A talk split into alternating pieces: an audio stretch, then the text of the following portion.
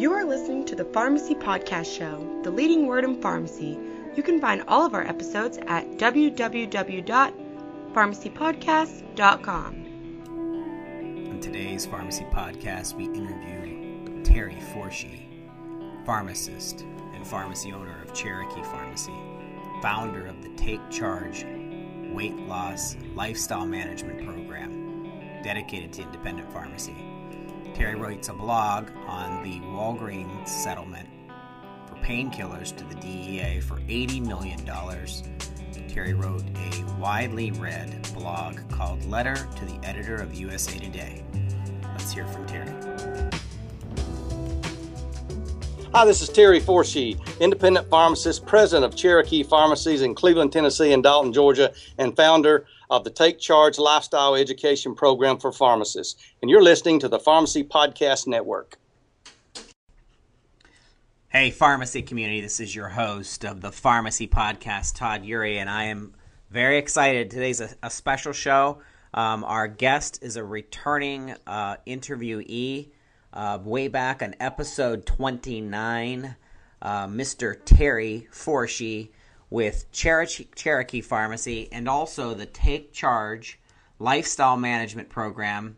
Been a friend of Terry's now for about three years. Have uh, been very proud to know him uh, as a fellow independent pharmacy champion. And Terry has written an article re- recently that has been uh, taking off like wildfire through the independent pharmacy community. If you haven't read it, you've got to read it. So I'm just right from the beginning. I'm going to get right into this. First of all, how are you doing today, Terry? Good afternoon, Todd, and the feeling is mutual. I've enjoyed uh, getting to know you over the last few years, and uh, I'm excited at what you're doing and love listening to your podcast. Well, thank you so much. Um, so, jumping right in here, Terry, we uh, were all uh, hit in the head by this incredible uh, blog that you wrote on June 12th um, of 2013. It was titled "Letter to the Editor of USA Today." Um, TerryForshee.com is where you can find it. That's T E R R Y F O R S H E E. TerryForshee.com. Title is Letter to the Editor. And you really punched it in the head, Terry. And I, am going to uh, ask you a couple questions, but basically, it's you know, you're a practicing pharmacist, uh, you've been a pharmacy owner for quite some time. You have a concern about the DEA spokesperson who's so quick to point the finger at an issue that came up with a pharmacist oversight, a wholesaler oversight, but you never seem to accept the responsibility, the ultimate source of this problem. Uh, explain to our listeners uh, what you were blogging about. Well, you know, you, you, you've heard that. Uh, I, I, guess I'm trying Network, the old movie Network, where you're mad as hell and just not going to take it anymore.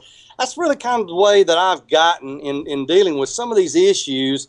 That it seems real easy that pharmacy is, is a punching bag. I mean, we're talking about the meth uh, situation here on pseudoephedrine, and we take all the blame for that because we're all out there for money and we're making such a fortune off selling these $1.99 Sudafed tablets. And uh, everything just seems to be, it's always points to us, and nobody listens to us, and we're the ones that that actually have the solutions. And then so and then we walk into this this uh, oxycodone stuff that just came out of really out of nowhere two or three years ago down in Florida, and certainly has worked its way in my part of the country in Georgia and Tennessee. And uh, you know, it's it, it, nobody seems to be looking at the root cause of the problem uh, because it's too hard for them to deal with. So instead of dealing with the difficulties, they just decide that, hey, we're, we're going to attack community pharmacy. And of course, then, uh, you know, it's Walgreens took the first hit uh, of the a fine, but, you know, again, they did it because they just don't want to fight anything. And so then I got the, the word uh, reading the USA Today, and, and my wholesaler said they're getting pressure from the DEA to start cutting the amount of narcotics that we can buy.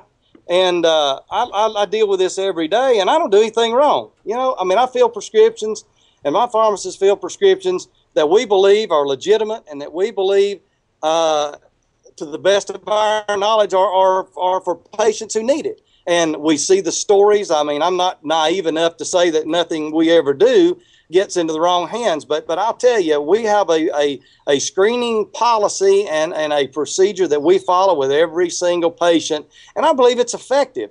And I believe we're not contributing to the problem. We're, we're trying to help address the problem, but nobody wants to listen to what we have to say. And we can point them to the physicians that are the rogue physicians we can point them to physicians who are not following any kind of protocol. And, and, and you know, they don't ask us. They don't want to know. And I've called them. And so I can tell you right now, they do not want to talk to us. Right. That, that they don't want to solve or go after what the true problem is.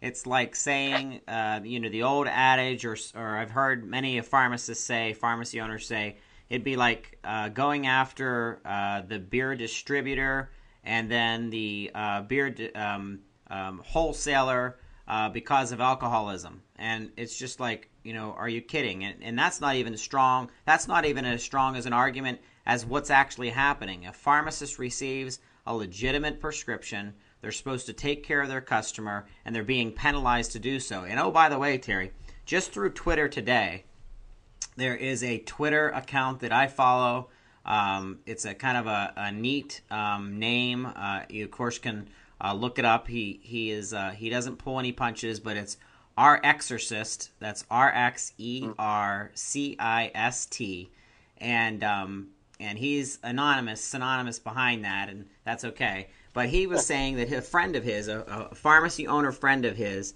is receiving tons of pressure from the DEA for an issue that wasn't even their pharmacy it was a pharmacy that was like a couple counties over, but it was just a way for them to uh, begin penalizing someone uh, who didn't do who didn't do anything except fill prescriptions that they have prescriptions for, and it's unbeknownst and mysterious uh, as to why and what the logic is behind the DEA. So um, I'm at a loss for words. Well, I, I, agree, and, and I do follow him too. By the way, I think that's that's one of the greatest names that that uh, or Twitter handle that I've seen. but uh, but no, I, we we've communicated over this issue a couple of times uh, since my blog, and and I just like I said, I don't I don't mind doing our part, but but I, have kind of just taken a stand in in my area here in the state and county, uh, you know, on the meth thing that that uh, you know I don't I don't sell pseudoephedrine to people that that don't need it, and and I certainly don't sell it to the the Smurf population that they all talk about. But but again, the easy solution to this, and I do not agree with a pharmacist that answered on my blog that it needs to be on prescription only. I mean, you're, you're denying patients access to something when used correctly doesn't cause any harm, and you can't make laws to protect people from themselves and that's what they're trying to do here. Of course, we've got other ones that fall into that category. But you know what I'm saying? Hey, we need a third category of, of uh, prescriptions. We need we need pharmacist generated prescriptions, and there are numerous examples that should fall under that. Whether you're talking about the the PPIs, the Prevacid, and the, the uh, uh, Nexiums and things like that, or you're you're talking about some of these new over the counter launches of the antihistamines. But before going to the general public why not, you know, why not let, allow pharmacists to track, just like we track prescriptions, generate a prescription and, and be able to track it enough. But no, nobody discusses that. You know, our leadership doesn't discuss it.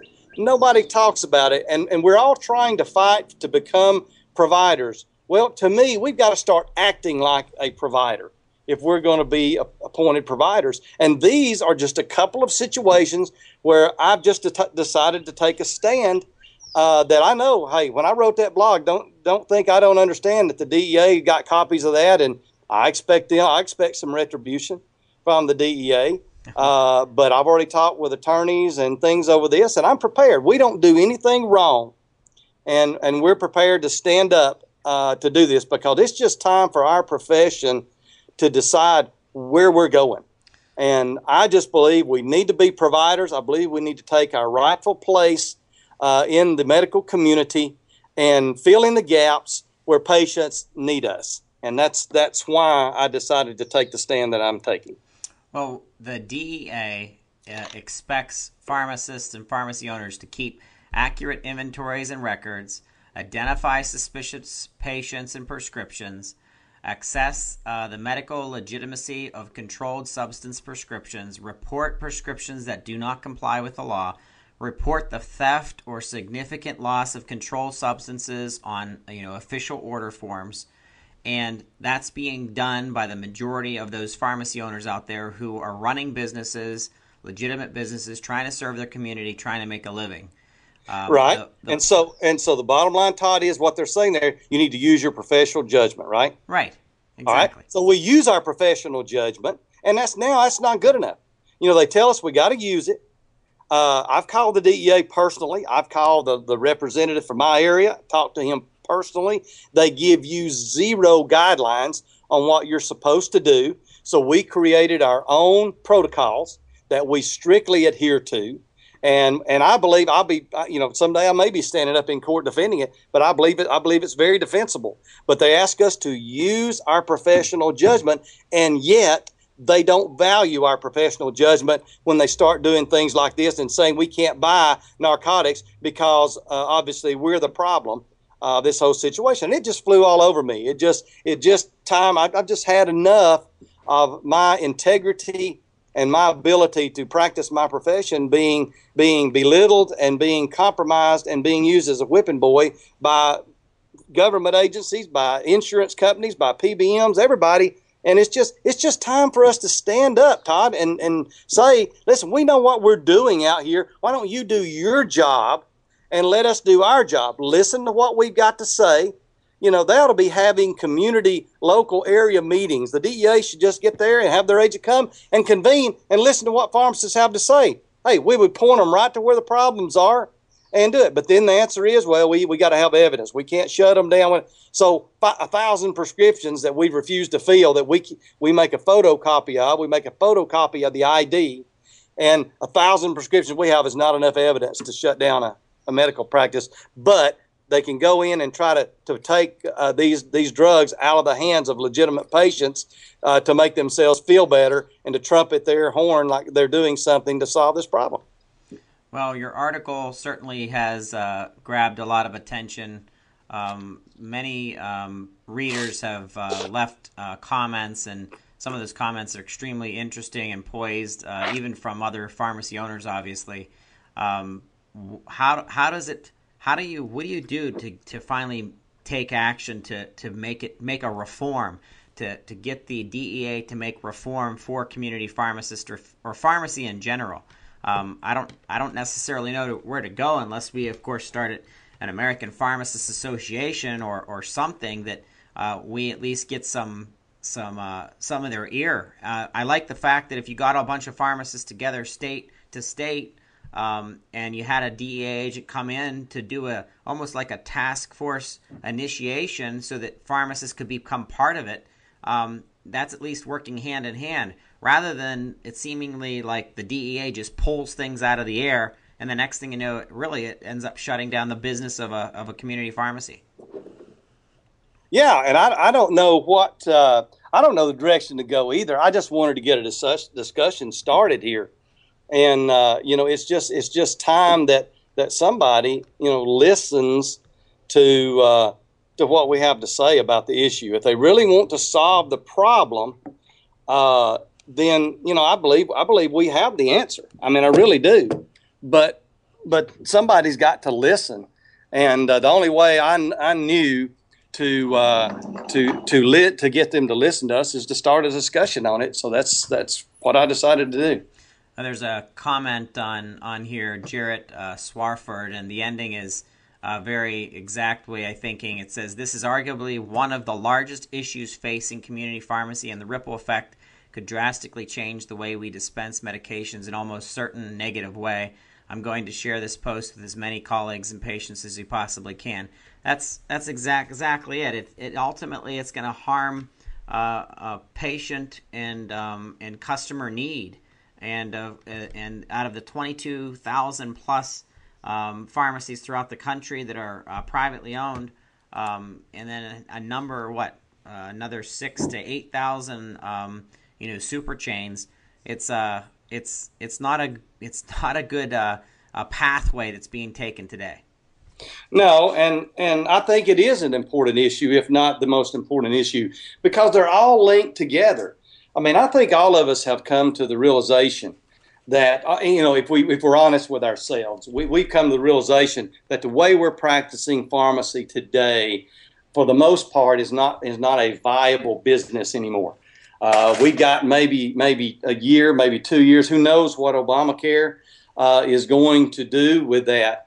But we, you know, we're here fighting for our professional lives, and we know that we can have an impact. We know that we can plug in to gaps in the healthcare system today uh, and make a big difference. But if we allow these these agencies and and these people to to begin to erode our reputation and uh, really demean us as professionals by telling us you use your professional judgment and then on the same hand say yeah but that professional judgment's not good enough uh, so we're not going to let you buy stuff anymore i mean i, I just find it absolutely insane uh, the things that are happening and the other frustration todd is that you know you everybody's afraid to stand up i mean wholesalers you know my wholesaler and i'm not going to tell you who, who it is but you know, my wholesaler, they're not standing up for me.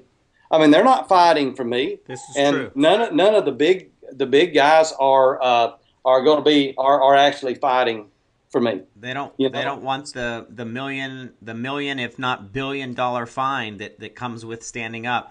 I tell you what, um, I'm not going to mention any wholesalers either, but you know that my our buying group works directly with a, a major, a very powerful, uh, very pro independent um, wholesaler, and um, they tell us all the time that they're very worried and very cautious about uh, continuing business, opening new business, and it just talk about a a de-stimulus of the economy for goodness sakes.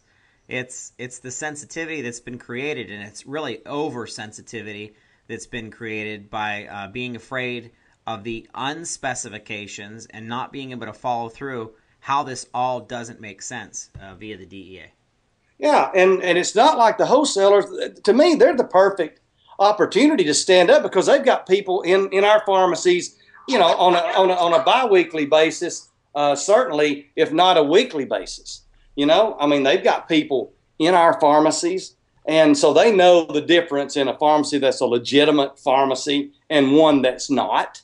So there, there's your answer. I mean, that's why that's why they should stand up for us.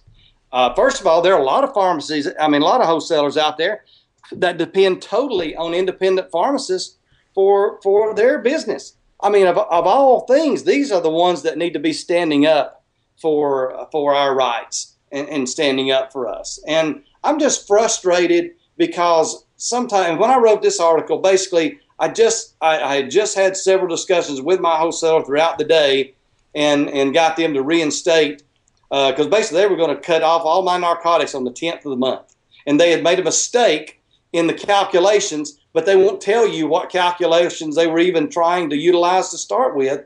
And here I would be the next 20 days of, of June, have no way to take care of my patients. And I've just, like I said, it just it was just a, a boiling over of a frustration point that I've just decided that I, I'm, I'm, I'm tired of it. I mean, I feel like that I practice pharmacy with as high of integrity as I know how to do, and that I believe I would stack up against anybody in the nation. And it's time for them to start listening to what I have to say. And, and if they want me to exercise my professional judgment, then trust my professional judgment because they're doing the same thing, uh, you know, today with doctors. They're allowing them to determine that they can write prescriptions for these patients. But then our professional judgment is supposed to say that doctor really doesn't know what the hell he's doing. And, uh, you know, in some cases I've had to do that. But, but the reality of it is the problem begins with the writing of the prescription, not with the filling of the prescription. And uh, I believe that's where they need to be focusing and they need to be quicker to pull the trigger and shut a clinic down. It doesn't matter to me if they convict them anymore, shut them down.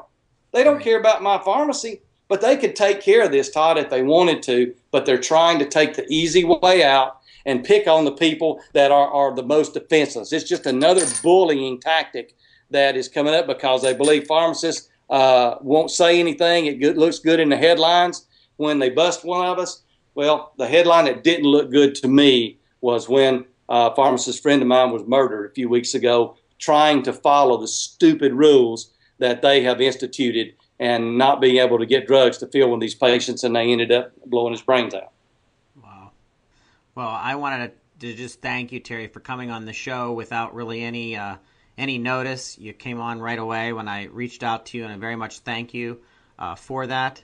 Um, and we're going to be following this issue. Definitely get this out to as many pharmacists, pharmacy owners. If you're listening to the show, please pass this recording on to another one of your pharmacy colleagues, and um, let's just keep stirring it up. Todd, I look forward to seeing you on the road this summer, and anytime I can help you, feel free to call me. Thank you so much, Terry. Thank you, buddy. We were on with Terry Forshee. He's the president and founder of Take Charge Pharmacy. You can find that at takechargerx.com. He's also a blogger over at terryforshee.com.